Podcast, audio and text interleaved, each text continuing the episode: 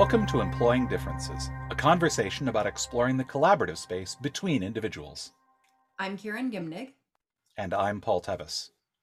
Each episode, we start with a question and see where it takes us. This week's question is How do we get people to step up? So, this is a situation that both Karen and I encounter with the groups and the organizations and the teams that we work with in different ways, but we think there's a lot of commonalities in the roots underneath them. So, I want to start by talking about what this tends to look like with my clients. So, I tend to work, you know, in organizational contexts, and often this question, how do I how do I get people to step up is usually asked to me by a leader who's in some position of authority uh, and they they want to. Uh, this, this is one version of I want to empower my people, right? But it's but often we get the how do I get people to step up? Um, sometimes this is said a little bit more accusingly, like, well, they just won't step up, or they won't take responsibility, or they won't take ownership. Like, I really want my people to own uh, these things. And where that comes from is usually a feeling of I am overwhelmed. I want to delegate effectively to my people, and so I need them to take things and run with it. Or also, I know that they have the skills and they maybe just keep asking me for permission or they keep asking like what it is that I think. And and some leaders are really conscious of this and they, they, they recognize they're a bottleneck in their process. They're a bottleneck in their organization.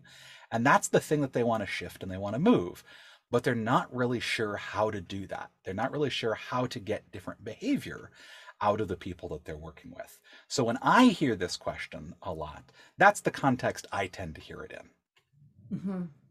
Yeah.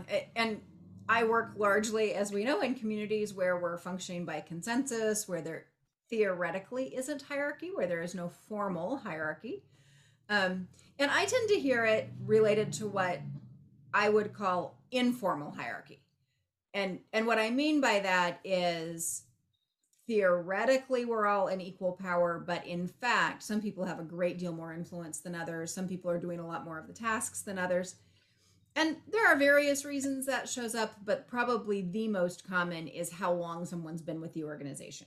The early founders tend to have a lot of tasks that they're doing. They've done a lot of research. They know a lot about the project. They've got a lot of history with the project. They you know that kind of thing. Um, and newcomers arrive with significantly less influence for good reasons. They haven't, you know, they don't know the history, they don't know how things are done, they don't know the common procedures, all that kind of thing. But there's an awful lot of, well, how do we get newcomers engaged? How do we get newcomers to take on tasks? How do we get folks? And sometimes it's not newcomers, there are other reasons, but how do we get people who aren't helping with the work, who aren't coming to the meetings, who aren't participating in the things that we would like everyone to be participating in, how do we get them to show up and participate? And I think from you and I talking that it's largely the same question, although in a very different context.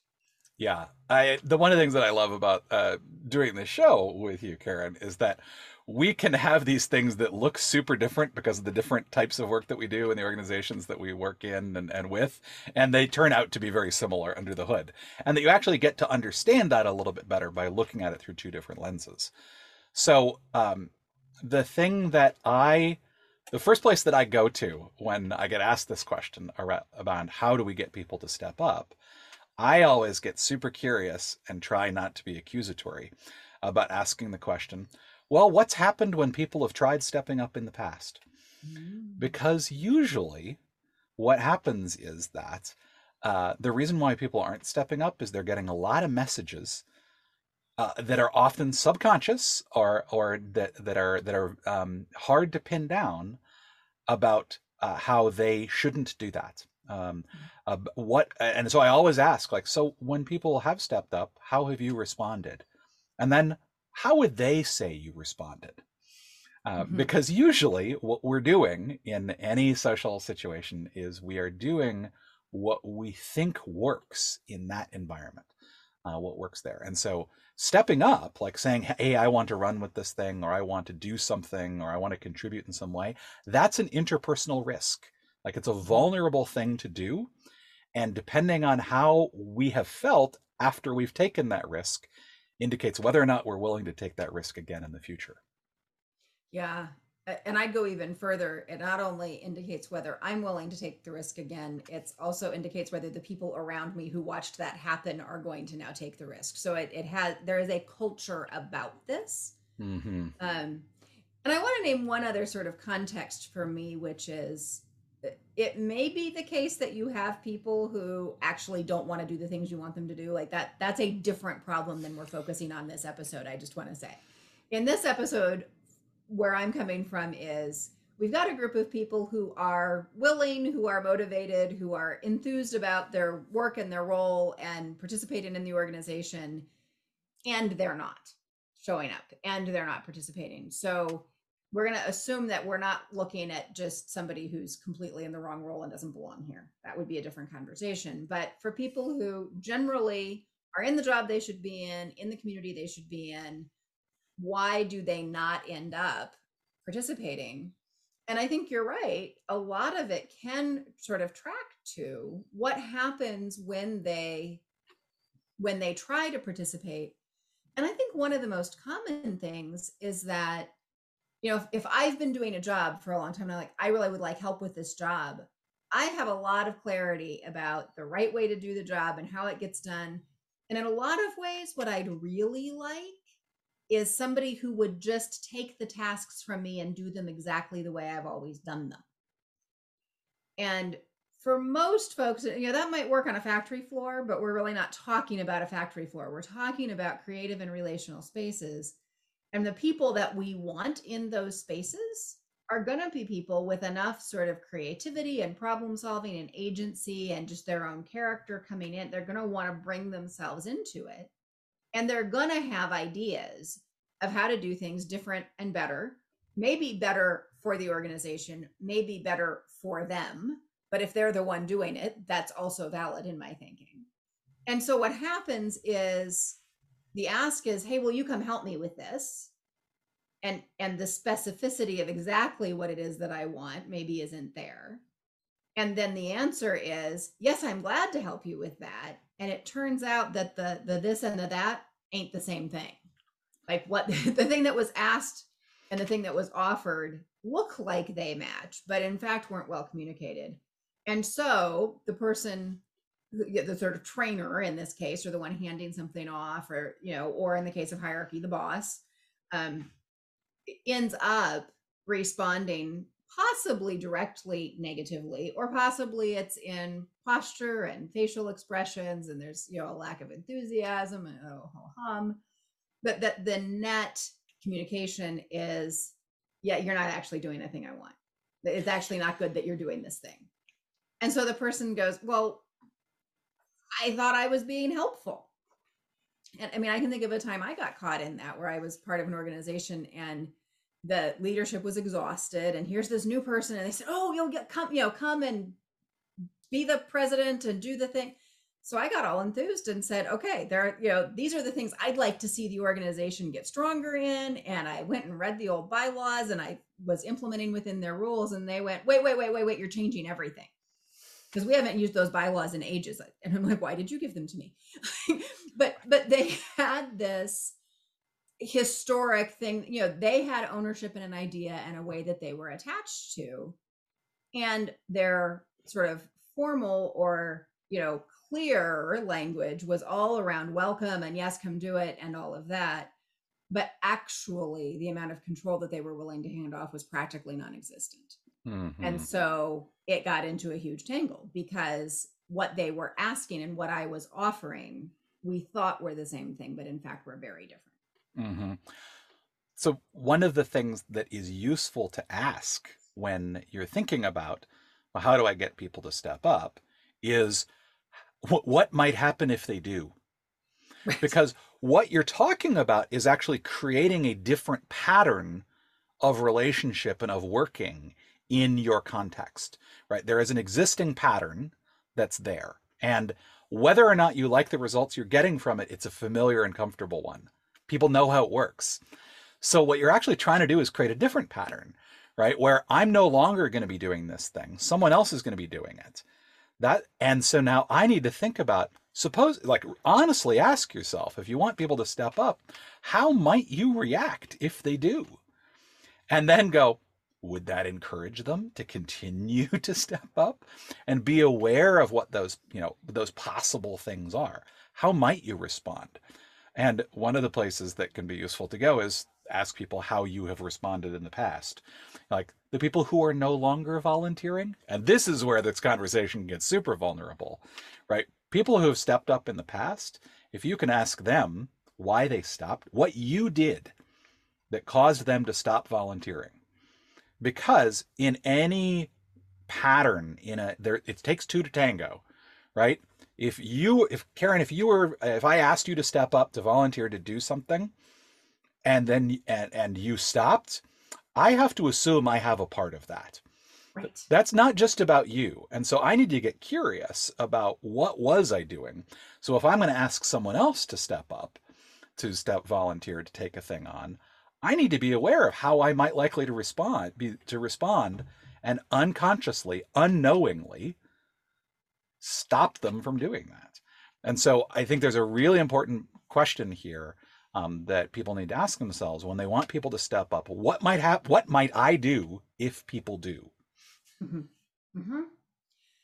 And two layers of that. So one is, do I really want them to step up? Am I Mhm. really ready to let go of this? Mhm. And this is a place where I think a hierarchical environment that you work in is pretty different than the the more collaborative and or equal balance, you know, level playing field that I work in, which is in a hierarchical environment, it's totally legit for the boss to say, "Yeah, I actually don't want anybody to do that." like, actually, now that I've looked at myself and thought about it, yeah, I want to hold on to this one. And that's totally legit in a consensus based everybody's supposed to be equal environment that can get you into trouble Mhm. um, and so if you're thinking i just want to hold on to it you may have some work to do with the group around what that looks like and engaging with somebody who might want to you know take it on about how you're going to navigate that that everybody can feel good about it but i do think that's the first question is do i would i rather just hold on to it and if Mhm. so what does that mean and what do i need to do to either Mhm. hold on to it or to do my own work and let go of holding on to it I, I want to throw one thing in there that even in hierarchical organizations, one of the challenges that people have as they grow through those hierarchical leadership roles is that they hold on to stuff that they shouldn't, right? Right. Their boss is telling them, you are continuing to do your old job. You need to let that go. You need to let your people step up to do the job you used to be in so you can do the job that you're in now. And so and so that shows up too. Like there are reasons why we're uncomfortable doing it, but I'll point out that it shows up even in hierarchy. Yeah, totally makes sense. So so that's the first question is do I want to hold on to it? Recognizing all of the implications of what that might mean and what I might need to do to be able to do that.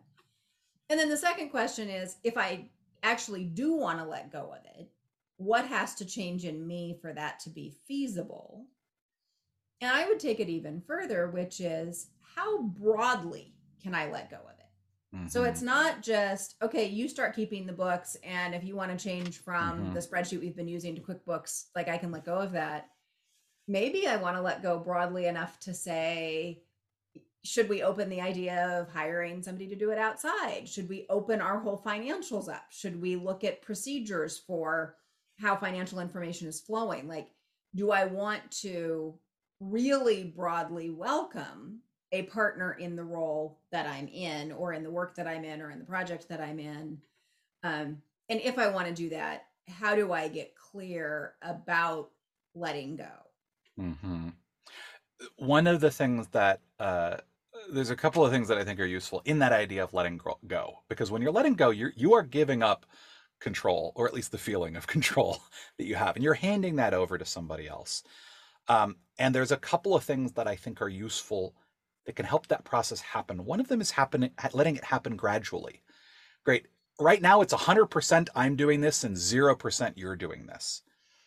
So we probably, if this is something big, we may not want to switch that all at once where it becomes, Hmm. and it may not be possible for you to now be doing it 100% and me for be do, uh, doing it zero, right? That just might not be happen, be able to happen. So one of the things that's useful to do is look at how might we gradually transition that? What are the things that you, what's the first thing that you might step up and take over from me? What's Mm-hmm. the what and then how can we we move through that? And at each step along that way, there's a couple of things that happen.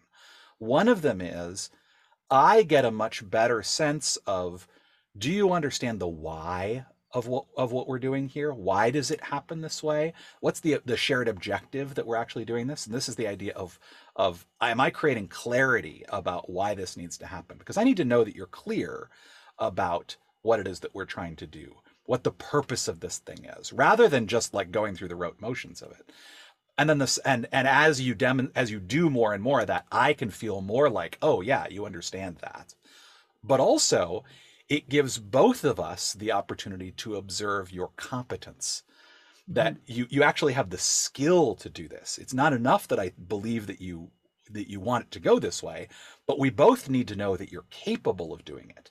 Once i can see both of those I can generally feel more comfortable handing off control to you, and you probably feel more comfortable taking it because uh, probably because my anxiety is going down, um, that I'm relaxing more. The relational space between us is actually easier to work in because I'm calming down about it. But you're also developing confidence because you're doing it, you're doing more and more of it, you're demonstrating to yourself that you have the skill um, and that you're getting the the results that you want. So that's kind of a, often a process that I think about when like what does the actual transition even if I, if I get to the point where yes I know that I need to stop doing this thing and I need someone else to take it over and I need them to step up I want that uh, I'm willing to try it um, then what does trying it actually look like and and I think that gradual process uh, is often one of the better ways that we can actually start to shift that pattern.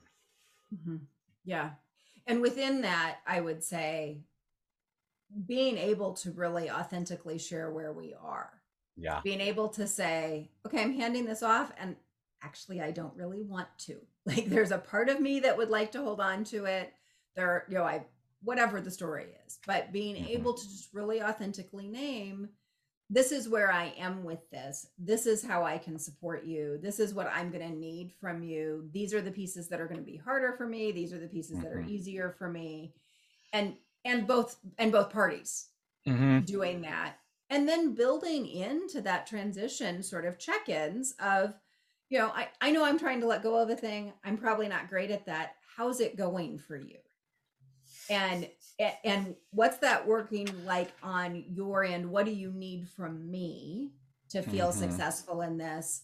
What ideas do you have that maybe I haven't heard yet? Like just getting really curious and just and taking time in a very intentional way within that transition to be checking in and see what's working and getting feedback on where am I holding too tightly and where am I not and you know that kind of thing. So I think that authenticity piece Mm-hmm. going with the vulnerability that you've been talking about and and just the intention of the process the more that we can be really clear about this is the thing i'm asking you to do this is the thing i'm not asking you to do this is where you might get mixed messages from me because actually i have mixed feelings about this those kinds of things Mm-hmm. really pave the way for both a smoother process to begin with and for cleaning up the mess where it's not smooth Mm-hmm. And it comes down to uh, largely an issue of trust. And the thing is that trust is what's required when we don't know it will work. We we can't actually wait until we are certain that it will work in order to trust. Trust is goes the other way around. You actually have to trust first, knowing that there are going to be areas where it doesn't and that you're able to repair it but you can't and i think this is where we often get caught right in that i want someone to step up but i don't trust that they can do it yet. They want to step up but they don't trust me not to just stomp all over them right or to mm-hmm. to react badly. And the thing is that we can't wait for the trust to develop. We actually have to start moving forward as though it's already there because that is the thing that actually develops it. It's stepping vulnerably into that unknown space that creates the trust that's necessary to proceed further. And so, how can you basically create small windows of vulnerability where we're not going, great, it's yours, good luck, uh, and then, you know, that zero to a 100 sort of thing. Um, how can we proceed through that so that we build the relationship, we build the trust, we build all those things as we work through it? Yeah. So I think kind of where we've traveled today is starting with that how do we get people to step up? And looking at both within a hierarchy where it may be a boss trying to get others to step up and maybe not be asking permission so often and that kind of thing. And in non hierarchical consensus based organizations where there is an informal hierarchy actually at play and you're trying to transition tasks often to new people and and the tracking that we're going with this is first if you are the person trying to hand things off if you're the person trying to get others to step up the first thing is really to look at yourself do i really want to hand this off? Am i acting like i really want to hand this off? What am i doing? And how is it landing for other people? And probably even asking others around you like looking for what's happened when i've been in this situation before and where do i need to go with it? And then based on that kind of internal look decide do i actually really want to hand it off? And if i do well if i don't want to hand it off what do i need to do about that? Like what does that put me in and if i do how can i do that through a process that takes the time that it should take, that is small pieces of vulnerability and trust building along the way with a whole lot of authenticity and sharing of sort of step by step and reasonable bite sized pieces, but really handing things off and trusting as a lead before we know for sure it's going to work. In fact, when we're pretty sure it's going to be messy in some places, and trusting enough to share really authentically what we're experiencing and inviting our partner in this transition to do the same. Yeah. You know, we make it sound so easy, or at least simple, but it might be simple, but never easy. Well, that's going to do it for us today. Until next time, I'm Paul Tevis. And I'm Karen Gimnig, and this has been Employing Differences.